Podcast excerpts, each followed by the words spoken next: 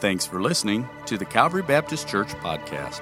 For more information, check us out at cbctaylorville.com. Join us now as Pastor Steve delivers this week's message.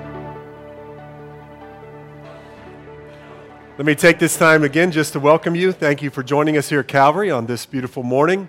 Uh, some of you seem a little more excited today. Maybe it could be the coffee that you got as you came in or that, that nice little donut. Uh, that was just to uh, kind of help you. I appreciate Gail and their team putting that together because I know this is a tough morning for some of you. You may have lost an hour of sleep.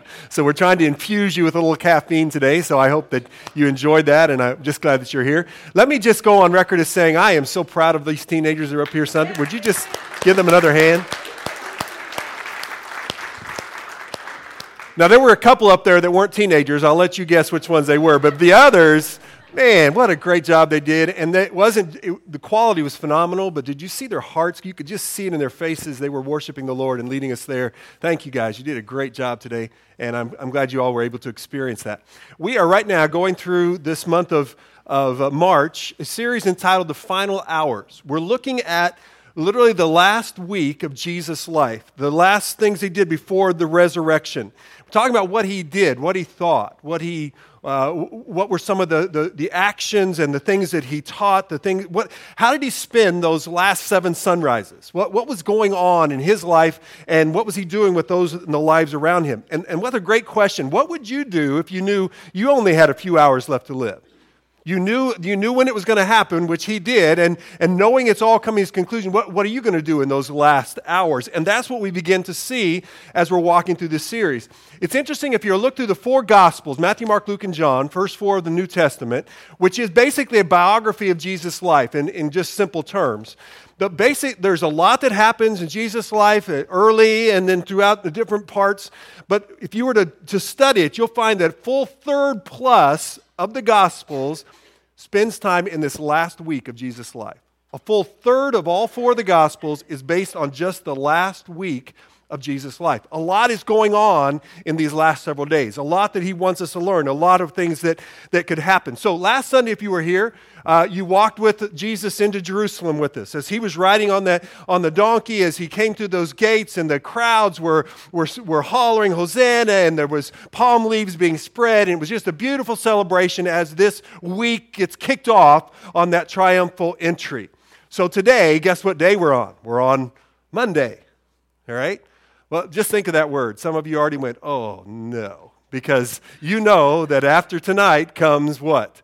Monday. All right? Well, with that thought in mind, I just, just for a thought, I was thinking it through to see if any of these uh, memes would, would uh, apply to your life. You'll see a couple on the screen.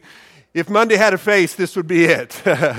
Good morning. Just, just to be thinking, maybe some of you, this could be it. Look, look at the next one. Uh, this is when the alarm goes off on Monday morning. I, I, the next one I like this, this young guy, Mondays. You're telling me this is going to happen every week, right? Now, some of you will appreciate this last one Monday morning yoga. Nailed it, all right? Now, some of you, that's, that's you on Monday mornings, right? So I, am just, I'm just thinking, as you think about what we're going to happen after today is, is Monday. Mondays are some kinds kind of tough. In these final hours, we get to Monday of that day. Now, maybe Mondays aren't that bad for you. maybe they're worse for you. I, I don't know where it is. But here's what we know we're on Monday after Palm Sunday. Now, if you were here last week or you know anything about this, Palm Sunday was a big event. Palm Sunday, I just described it in, in, in just small terms a minute ago, but it was huge. I mean, the, the crowds, the, the excitement, the, the, everything that was happening. This is a, now, the next day, everything gets back to real life. Now everything's back to normal. We're going to see Jesus' disciples go back in the city, and there's no crowds. There might be a few people picking up some palm leaves, but it's really going back to real life. The question we have today, and I think Jesus is going to kind of pose it through what he's going to show us, is, is what happened on Sunday going to affect what happened Monday through the rest of this week? Are you even going to remember Sunday by the time you get to Thursday? We know from this crowd that the, the mood changed within three days. What they were cheering on Sunday, they were booing on Thursday in very real terms. Uh, so just try to make this real. Is what we're doing today real? Is what happens uh, on a Sunday in our lives, is it real? Or is it just a little event that we kind of shove into our schedule when it, when it works? Or is it something significant in our life? Is what, is what we're saying about Jesus in, in here in this room on a Sunday, is it really something that's going to be real for you every day throughout the rest of this week? Or is this just something we kind of do because we feel obligated or we feel it helps us a little? Is this is what's going to happen here today going to affect what's going to happen to you Monday through Saturday of this next week? Are you going to remember this come Wednesday, come Thursday? You see, I think what Jesus is trying to tell us is it is meant to be that real. This thing about God, this thing about what the spiritual journey, this thing of who Jesus is and what he came to do is meant to affect every day of our lives. In fact, it's meant to filter and affect every part, every moment of our lives. It's not an event. It's a life. It's a lifestyle. And I think Jesus is, in these last minutes, when he's going to say some of his last things, one of the things he wants to get across is how real this really should be and I think we're even going to see some, some things in here to show us how it really can be that real on a daily basis. So let's go to the book of Mark, chapter number 11. Book of Mark 11, starting in verse 12, this is how it's introduced. It says, The next day, so if you were back in 11, you know what he's talking about. This is after Palm Sunday. So the next day, assuming it was happened on Sunday, this would be Monday. Monday, as they were leaving Bethany, Jesus was hungry. And seeing in the distance a fig tree in leaf, he went to find out if it had any fruit. And when he reached it, he found nothing but leaves because it was not the season for figs. Then he said to the tree, May no one ever eat fruit from you again. And his disciples heard him say this. So, what does Jesus do on these last days? Well, let me, let me tell you one thing he's going to do here on Monday. He's going to perform one of his last miracles, and it's going to be quite an unusual one as, we, as we're going to see. It's a miracle, but it's, it's quite odd, at least by other uh, comparison, other things. He's also going to begin to teach them some valuable lessons about what to do now as, as he's leaving. Here's how life goes on, and he's going to use a very specific object lesson to make that happen. In fact, that's what I kind of, I don't always do this, but it just kind of made sense. There's a title today, and to, to title today's theme or thought is this it is Fruit, Faith, and a Fig Tree because we're going to see exactly how Jesus is using a, a, a, living object lesson to teach not only his disciples something about life and making this real, but also for us. So, what I think we have is a fig tree becomes the focal point now of, the, of this, I think, this last passage or this passage we're going to look at. And we're just going to use this as a sample. I, I don't believe this is a, a fig tree, and and it's not real, by the way, in case you're wondering, but we're just looking at it, okay? So this becomes a focal point. The idea, this becomes, as we move through this first day, Monday, and we're actually part of what we're going to talk about today, goes into the next day, Tuesday morning. And in these two parts of, of this last week, we're going to see something in, in, interesting. But let's go back and read the, look at the passage again. It starts in a town called Bethany. Now, the reason I point that out, if you were here last Sunday, then hopefully Bethany rings a bell to you because that's where Sunday started.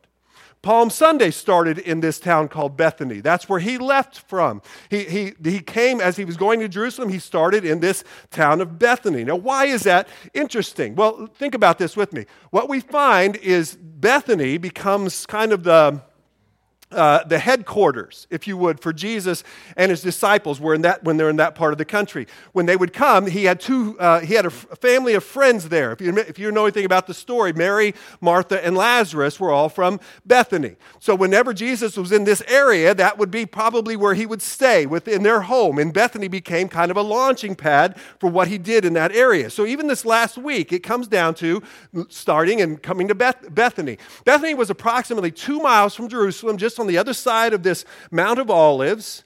And, and it was in this town that Jesus would come to. And what we find in Scripture this last week, starting from Sunday, actually Saturday on through up until you get to Thursday, every day we see Jesus coming from Bethany into Jerusalem, and then at the end of the day, he would go back to Bethany to spend the evening. And so this became just kind of the hub of these last week of activities. But for our purposes today, this is what I found very interesting one of the prominent meanings, if you were to look at meanings of the word Bethany, there are a variety of ones, but the prominent meaning is Bethany means house of figs. So what we've got is this town, and he's coming here, and now he's going to use a fig tree as this kind of an example here's something else, just, just some other things. I think it kind of helps us get a perspective. Archaeologists believe, they say, scientists will tell you this, that the fig tree, they believe, is one of the oldest fruits, the oldest fruit crops known to man. And I find that kind of interesting, and the Bible kind of backs that up. What's the first fruit, if you know uh, the Old Testament, what's the first fruit mentioned in the scriptures? Genesis chapter 3 says, when they sinned, they sewed together fig leaves. So the figs is the first fruit mentioned in the scriptures. It's very possible, and I'm not stating a doctrine, that the, the forbidden fruit that Adam and Eve ate may not have been that shiny red apple at all. Could have been a little fig because that was the leaf that they were able to then grab very quickly when everything went south. Does that make sense? We have this idea. Figs have that kind of a, a prominence. And so, over in that part of the world, that was an indigenous plant. That was something that was very, very well known. The people use it. it was a, it's a good, healthy fruit, but it was also something that they knew very well, especially in this town of, of Bethany. The fig trees would have been prominent, would have been real, and they would have known it. But also, as you go through the Old Testament, you'll find that the fig tree has this idea of abundance. Whenever they were going into the promised land, the children of Israel were promised it would be a land that had these huge grapes and pomegranates and figs. So if you if you want to talk about abundance, if you got lots of figs, then I mean we talk about having the, the dollars, right? If you had figs, you were considered to have an abundance. Does that make sense? But also the Bible actually refers to the children of Israel themselves as a fig tree. So now are you seeing that maybe this illustration has, what did we say last week? There's more than meets the eye. That maybe if Jesus is using a fig tree, there's a lot, just the people there would have suddenly gone, oh, okay, we're talking about figs. We know figs. Now, in this room, I don't know how many of you know figs, but they knew figs. This became something that was very real, very prominent to them. So let's go back and let's read this again to see what is happening because what's going to happen next, they understood figs, but what Jesus does, I promise you, he's done it for 2,000 years, left some people scratching their heads. Why, why this reaction? So the next day, as they were leaving Bethany, house of figs, Jesus was hungry. Now that goes to show us one thing. Jesus, in, he was God, but he also experienced the same human emotions, the human feelings. He was hungry. He knew that, that, that uh, feeling and that understanding.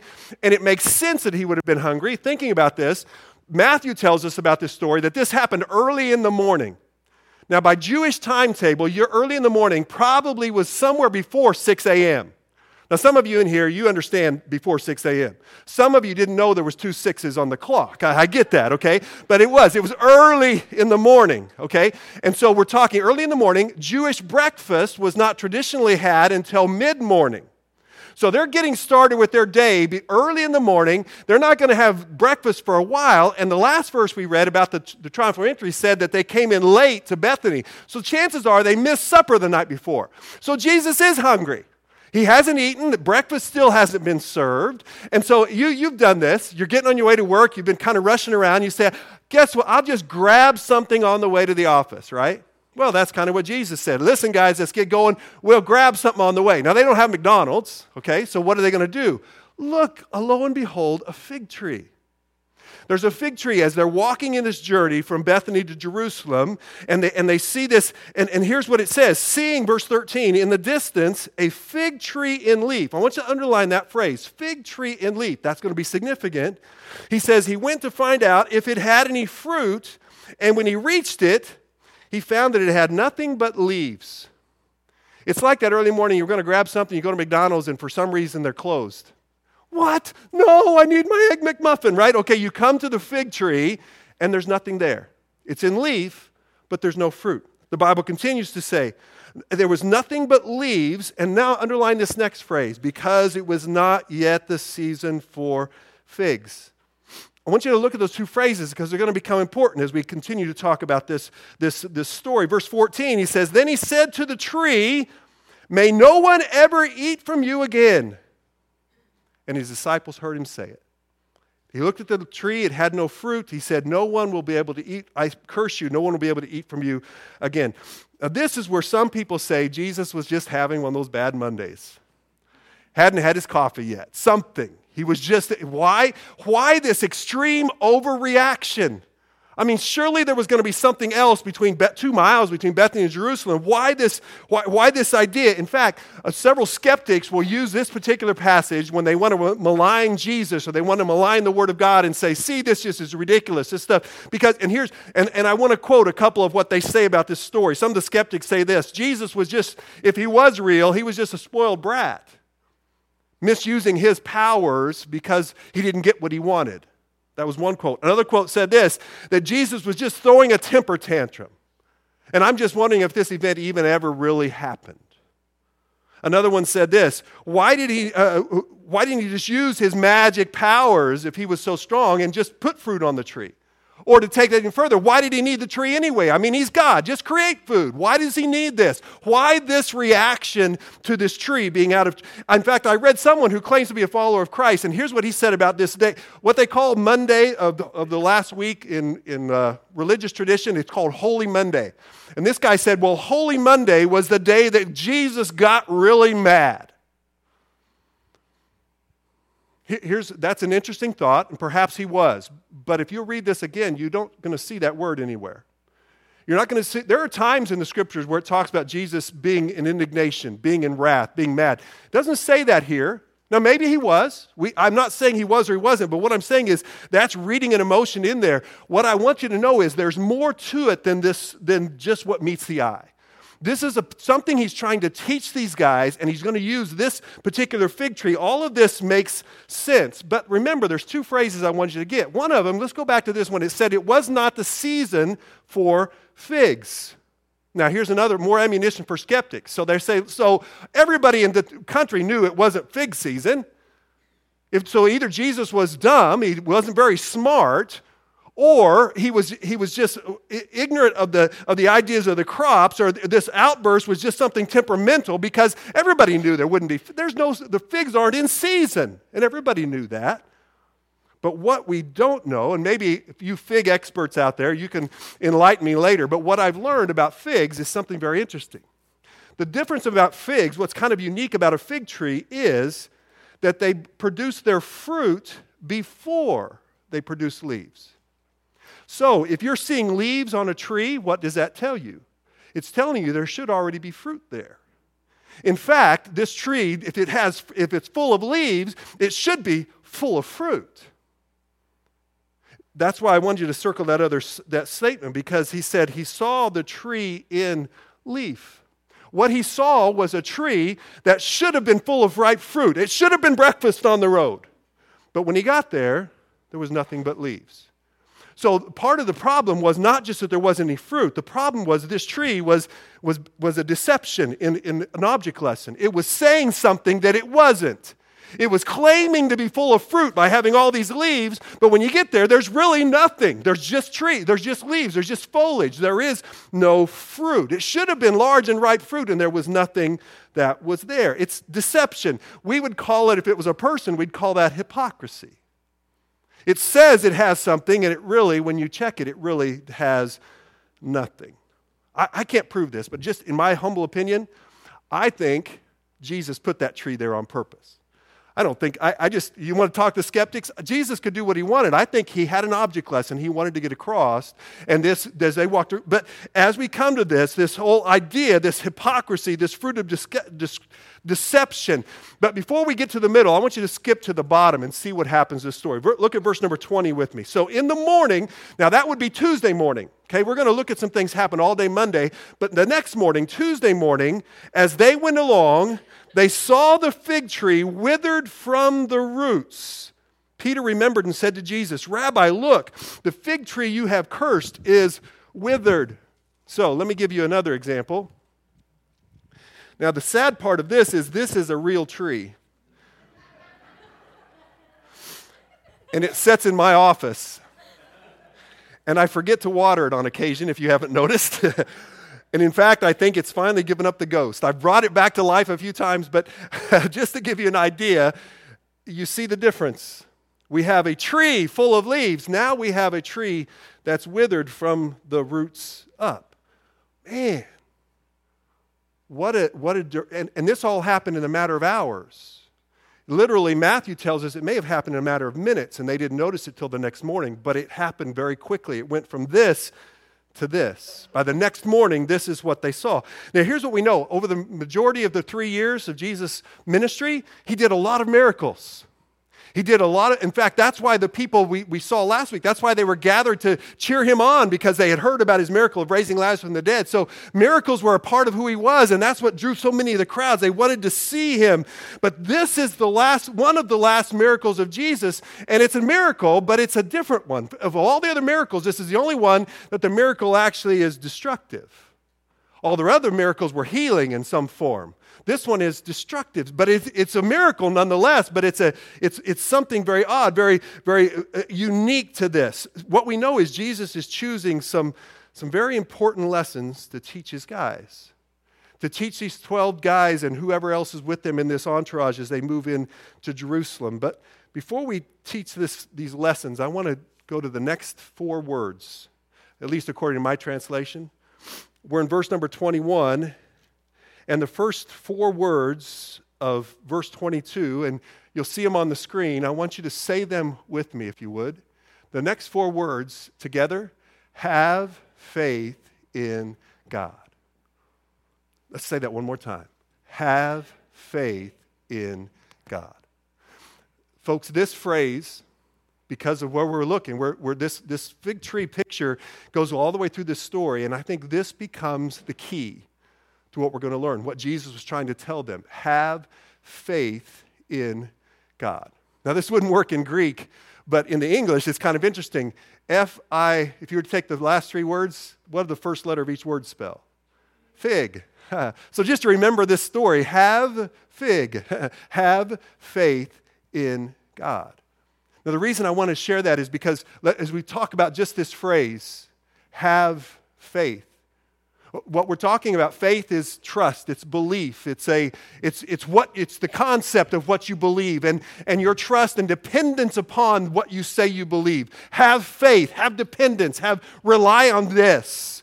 But he goes on to say have your faith in god. That's the critical part. The truth is every one of you have faith in something I mean, eh, throughout your day, you're going to put your faith in something. Let's just, be, let's just be simple. You put your faith in that chair you're sitting in, or you wouldn't be sitting in it. Now, you didn't think about it. You didn't even, most of you didn't check to see if it worked. But trust me, you're, you are putting a faith in something right now. The, the object of the faith is what's important. You can put, you'll put your faith in something, everyone does, but the critical idea is what are you putting your faith in? And Jesus is going to say, in the middle of this whole scenario, the key is that you put your dependence, you put your reliance, you put everything that you have, your trust, and you figure out that you put it in God. And that's what's going to make the difference. That's one of the things that we're talking about fruit and faith and this fig tree. That becomes so important is that we understand what it means to have faith in God. So we're going to go back now to verse 15. That's where Monday picks up again. And we're going to look at what happens with this, this idea of what Jesus, but let's, let's, before we get there, remember, Jesus has just cursed the fig tree before we get to verse 15. And in cursing this fig tree, all these disciples heard it. They heard what he said, and, and, and, and he didn't curse it just because it didn't have fruit. He cursed it because it advertised that it had fruit, but it didn't. It was, a, it was a deception. It said it had fruit, but there was nothing there. So he's just cursed the fig tree, and now look what happens in verse 15. On reaching Jerusalem, Jesus entered the temple courts and he began driving out those who were buying and selling there. He goes in the temple and he begins to turn over the tables, been driving out those people that are selling in the, in the temple courts. He overturned the tables of money, the, uh, the money changers, and the benches of those selling doves. And he would not allow anyone to carry merchandise through the temple courts. This is the second time Jesus has done that that we have record of. He did it early in his ministry in John chapter 2. He went in and he cleaned out the temple once before. Now, in the last days, I mean, his last hour, one of the things he finds necessary to do is to go in and make sure they understand the reality of true worship and what true worship is supposed to look like. And so he goes in and, and then he, he's going to address them. But, but uh, skeptics, again, that there's, I found a lot of people use this particular story for a lot of things to say about Jesus. And here's be one of the other ones. Why this outburst of anger? I mean, he's going in and he's, he's just acting like he's out of control, and, and there's, there's something that he's just, uh, again, is, there, is it Monday? Is it what is it that is, that's wrong about this? But here's what I want you to make sure you understand. This day didn't come as an accidental, spontaneous reaction. If you were to go back, and I'll show it to you, verse 11 of that same chapter, verse 11 tells us that the night before this all happened, Jesus entered in Jerusalem. This is after the parade of the, of the, uh, the triumphal entry. After he went to Jerusalem, he went into the temple courts. He looked around at everything, but it was already late, and he went out to Bethany with the 12. That happened the night before Jesus goes in and clears out the temple. Do you understand that when Jesus went out and cleared out the temple, that was calculated? That was deliberate?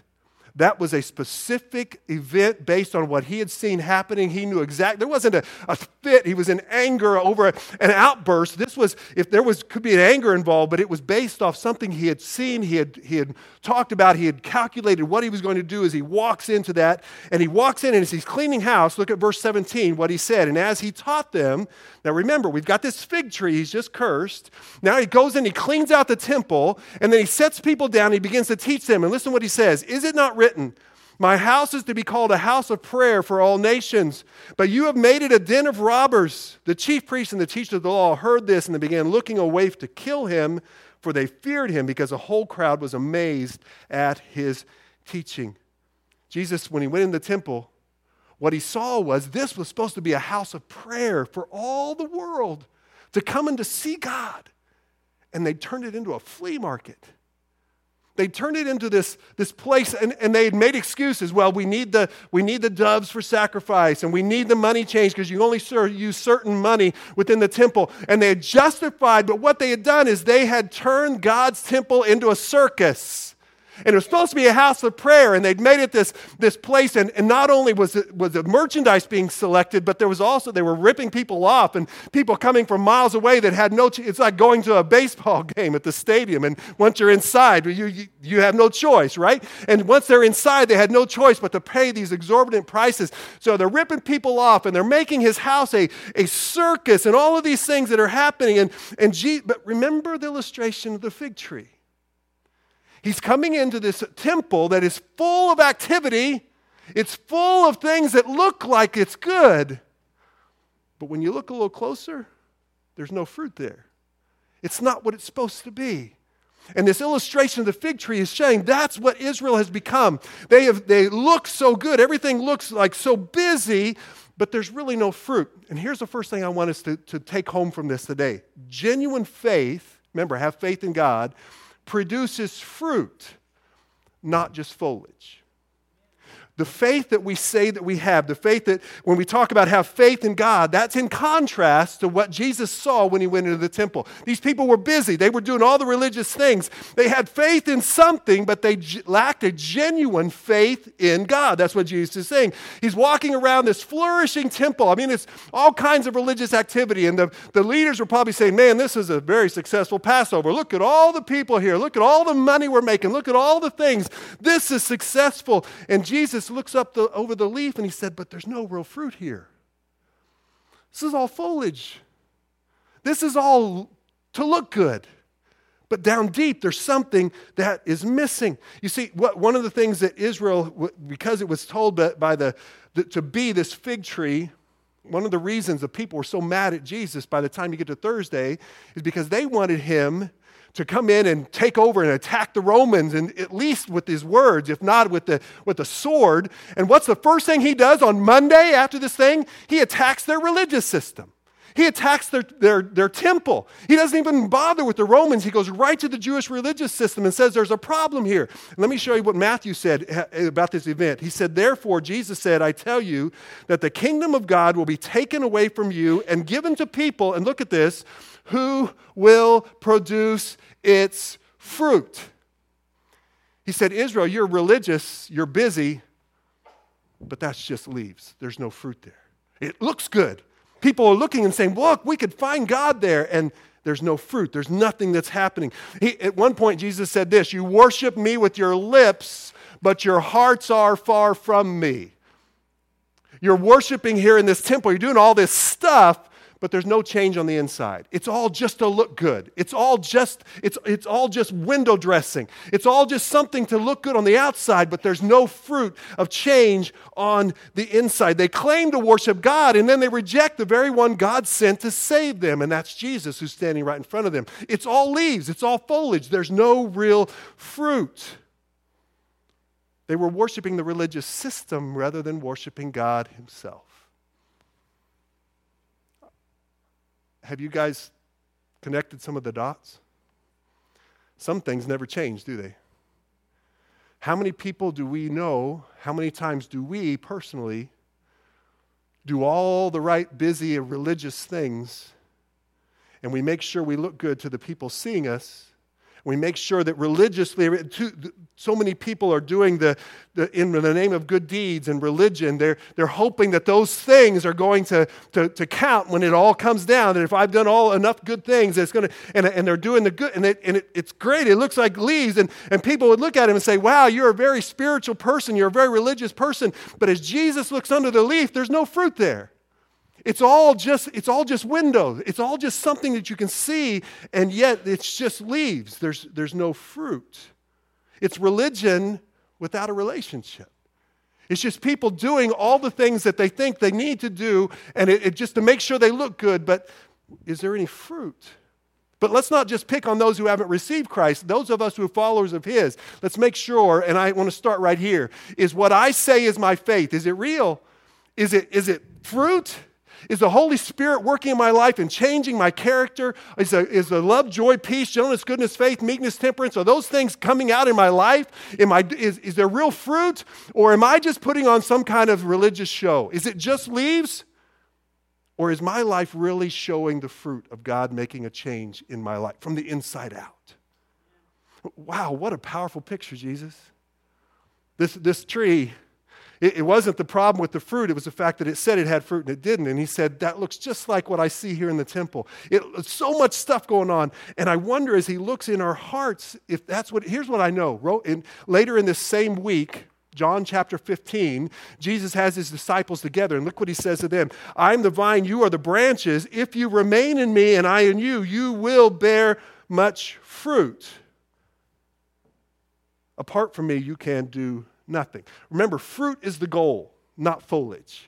It's not so you look good to others, it's that your heart is right with God, that your heart is changing, that God is changing from the inside out. And, and you know that, and God knows that when He inspects. What does that look like in your particular life? Are we, are we truly uh, trying to be successful on our own? He says, You can't do that. You can't even do this without me. It's by remaining in me, dwelling in Christ, staying in that connection, growing in your walk with Him so that He will produce the fruit in your life. He says, listen, have faith in God. My question is, is your faith real? That's, that's the just evaluation thought. Is our faith real? Are we basing our faith off of something that looks good to others and some religious system? Are we basing on the fact that we have a faith in a God completely to save us, a faith in God to grow us?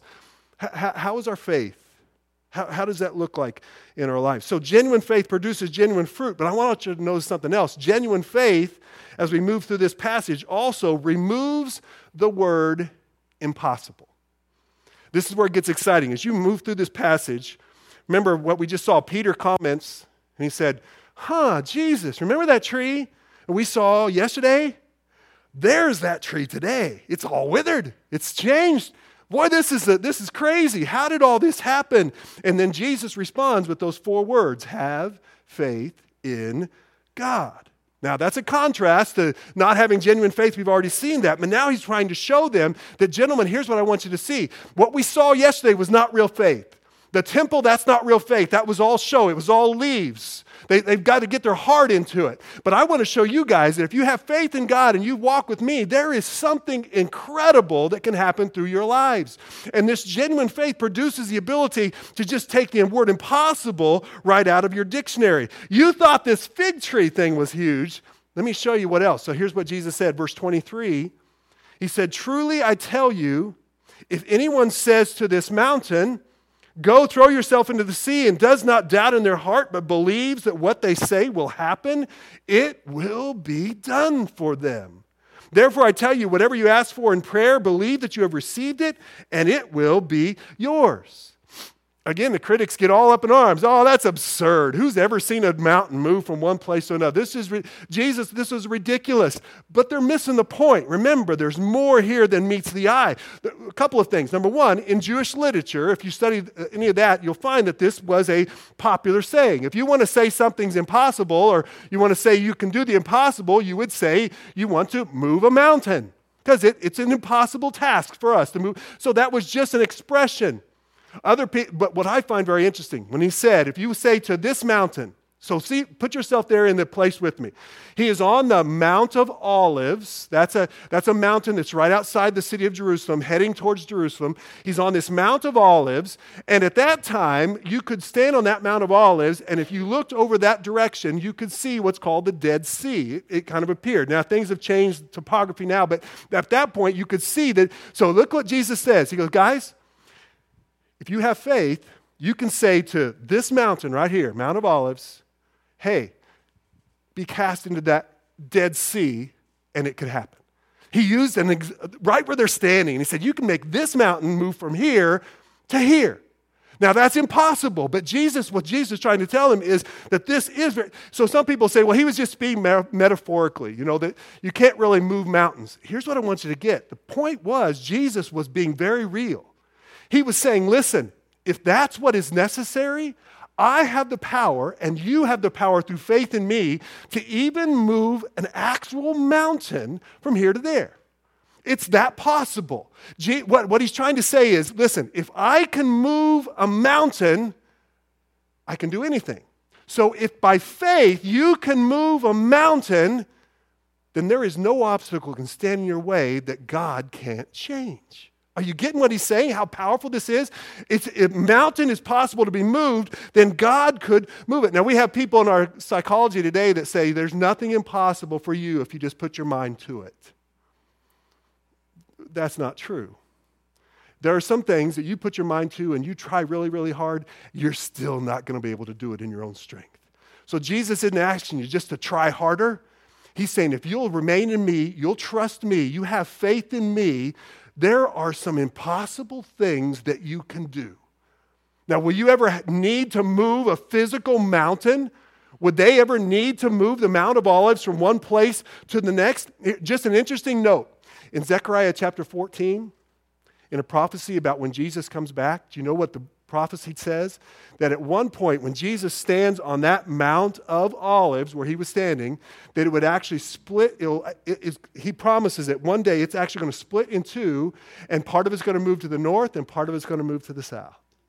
It's actually going to move. Why? Because he's God. And when he changes, he, and so what he's saying is if I can move a mountain, think what I can do in your life if you have faith in me. If I can move a mountain, then there is not. What is a mountain in our life? What would be this mountain? It's any obstacle that's standing between you and your ability to do what God is wanting, what God wants you to do, or what needs to be done in your life. It's anything that might stand in your way. And what he's saying is, if I can move a mountain, then I can take care of any obstacle you're facing.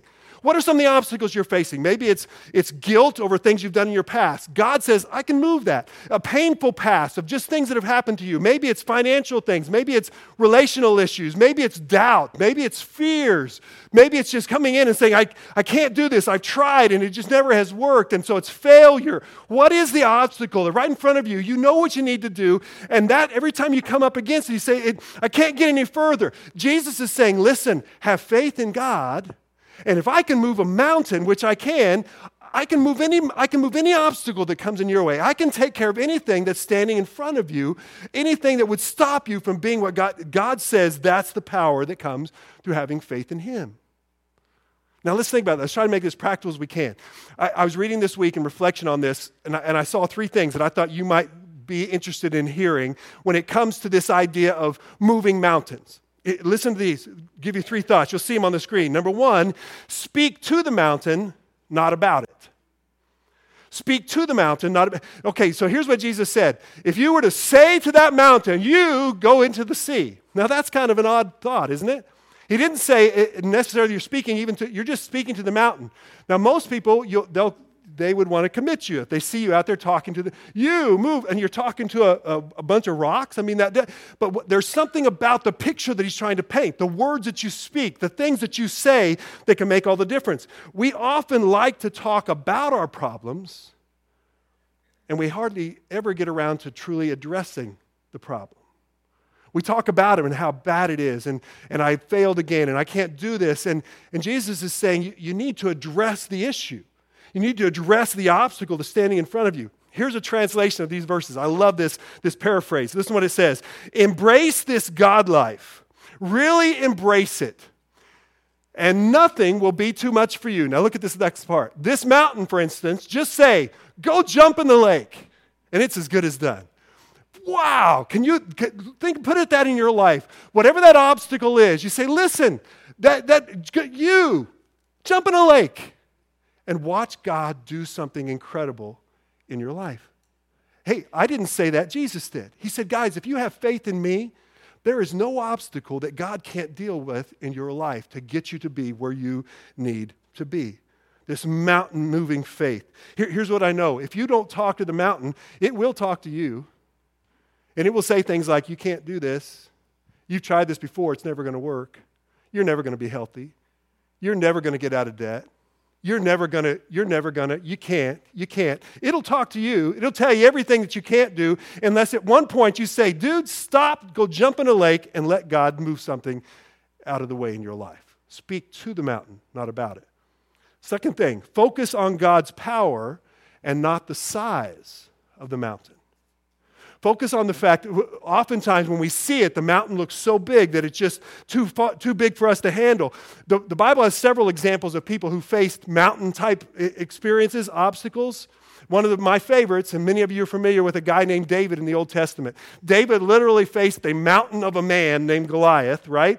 Goliath's 10 foot tall or so. David's a teenager. He's going out against him. But here's what we know about, about Goliath that he was threatening Israel. He taunted them. He was telling them how big he was and no one could defeat him. And he was just, and every time, everything that he said, it just continued to make them feel smaller and smaller. Here's what David does David faces Goliath and he says this He said, You come against me with sword and spear and javelin, but I come against you in the name of the Lord Almighty. He says, the day, This day the Lord will deliver you into my hands, for the battle is the Lord's, and he will give you into our hands. David's David wasn't focused on the size of the giant or the mountain, he was focused on the size of his God. All the people around him were saying, Oh no, there's just so it's just so big. You can't, you can't do anything. And, and look how big he is. And David goes, But look how small he is in comparison to God. A lot of the people, and you've heard a song that goes with this, some of the people are saying, well, that giant's too big to hit. And David said, he's too big to miss. If I go after him, it, something's going to happen. It's a matter of focusing on the size of God, focusing on what God can do, rather than on how big that obstacle is in front of us. Because Jesus said, you have faith in God, you can tell a, a mountain to go jump in the lake, and it will move. Last thing, and that is God may choose to move you or move in you rather than move the mountain. God may choose a different path. Here's what we know. Sometimes you take jump in the lake, God can do that. But some of the mountains, number one, may have been caused by our own bad choices. We're facing some things that we're that, and God is going to have to change us rather than just take that those consequences out of the way. He's got to change us through that. That could be part of it. So he's going to be moving in you, but that's still moving a mountain. It's just from moving from the. End. Some of the biggest mountains we have are right here of just changing who we are inside and changing. And, and the other part is sometimes God knows that the best way to build our strength and our character and our perseverance is to continue to help us to move. And, eh, but He's moving it. He's moving the mountain, even if the mountain's inside of us, but God is moving what God has, knows is the best for us. Here's what Paul said in 2 Corinthians 12. He said, Three times I pre- pleaded for the Lord to take this, this thorn away from me, this problem, this obstacle. But he said to me, My grace is sufficient for you. My power is made perfect in weakness. So I will boast all the more gladly about my weaknesses, so Christ's power may rest in me. The biggest mountain I face may be just what's inside that God is changing. And so the mountain I see here is really something that's got to change here, and God's moving. And He says, Just trust me. My grace, all sufficient grace, can get you to where it needs to be. But it comes back to four words have faith in God. Have we truly believed him in, in who we are and what he is for our life, for our eternity? And are we walking in that faith in a daily existence in what we believe that he can do for us? So here's my question How do we experience that? On a regular basis. And I think our passage tells us exactly what Jesus was trying to tell his disciples. Go back to verse 24 with me and read this verse again. Jesus wraps all that up with this. He's given this illustration of the fig tree and it's withered, and he's given moving mountains. And then what does he say? Therefore, I tell you, whatever you ask for in prayer, believe that you have received it, and it will be yours. Followers of Christ, you've got to get this. There is something you want to make this real. This stuff about church, I've heard it all my life. It really doesn't affect my life. Jesus has given us a key right here. How can we how can this daily experience be something that matters? How can it be something how can I live this way practically? The one word he uses is the word prayer. Is the idea of what you do in your communication with God. Now, this is this miracle of the fig tree, if you would, the, the cursing of the fig tree and its withering, was one of his final miracles. But do you realize what Jesus has just said to you, follower of Christ? That you have the ability to see miracles? And it comes through one word prayer. Is that not what he said? He said, Listen, you want to move mountains? Tell the mountain to jump in a lake. And then he says, And whatever you ask me in prayer, believing it will happen, it will be done. Is that not what Jesus told us? That you have the ability to do this miracle. In fact, he says in John, You'll even be doing greater things than I did. How can I do anything greater than through prayer? Prayer is our avenue to miracles that can change our daily existence. So, what are we missing in our life that maybe is making this thing real? Is maybe we've got some obstacles and we're not dealing with them. And so, this whole thing is just, it doesn't make any sense. And God's saying, but you've not, let me deal with the obstacle. Or maybe we're just not understanding how important it is that we develop a life of prayer, of communication. You say, Oh, I say my prayers. I, I get that, and you probably do. But is prayer that that strong of a, of a component of your daily existence? That you and God spend time, that, that me, that I and God, we spend our time in such a way that it actually affects what I, my decisions, and I actually see Him moving and working me, and, and I can directly relate that to the time I spent with Him in prayer that morning, or the time I'm spending in prayer with Him throughout the week, that I can point back and I can see that that has helped in my journey. Are you at that point? Look at John 15, verse 7, excuse me. Jesus will say again later, again in that conversation that he has with his disciples, if you remain in me and my words remain in you, ask whatever you wish and it will be done for you. This is my Father's glory that you bear much fruit, showing yourselves to be my disciples.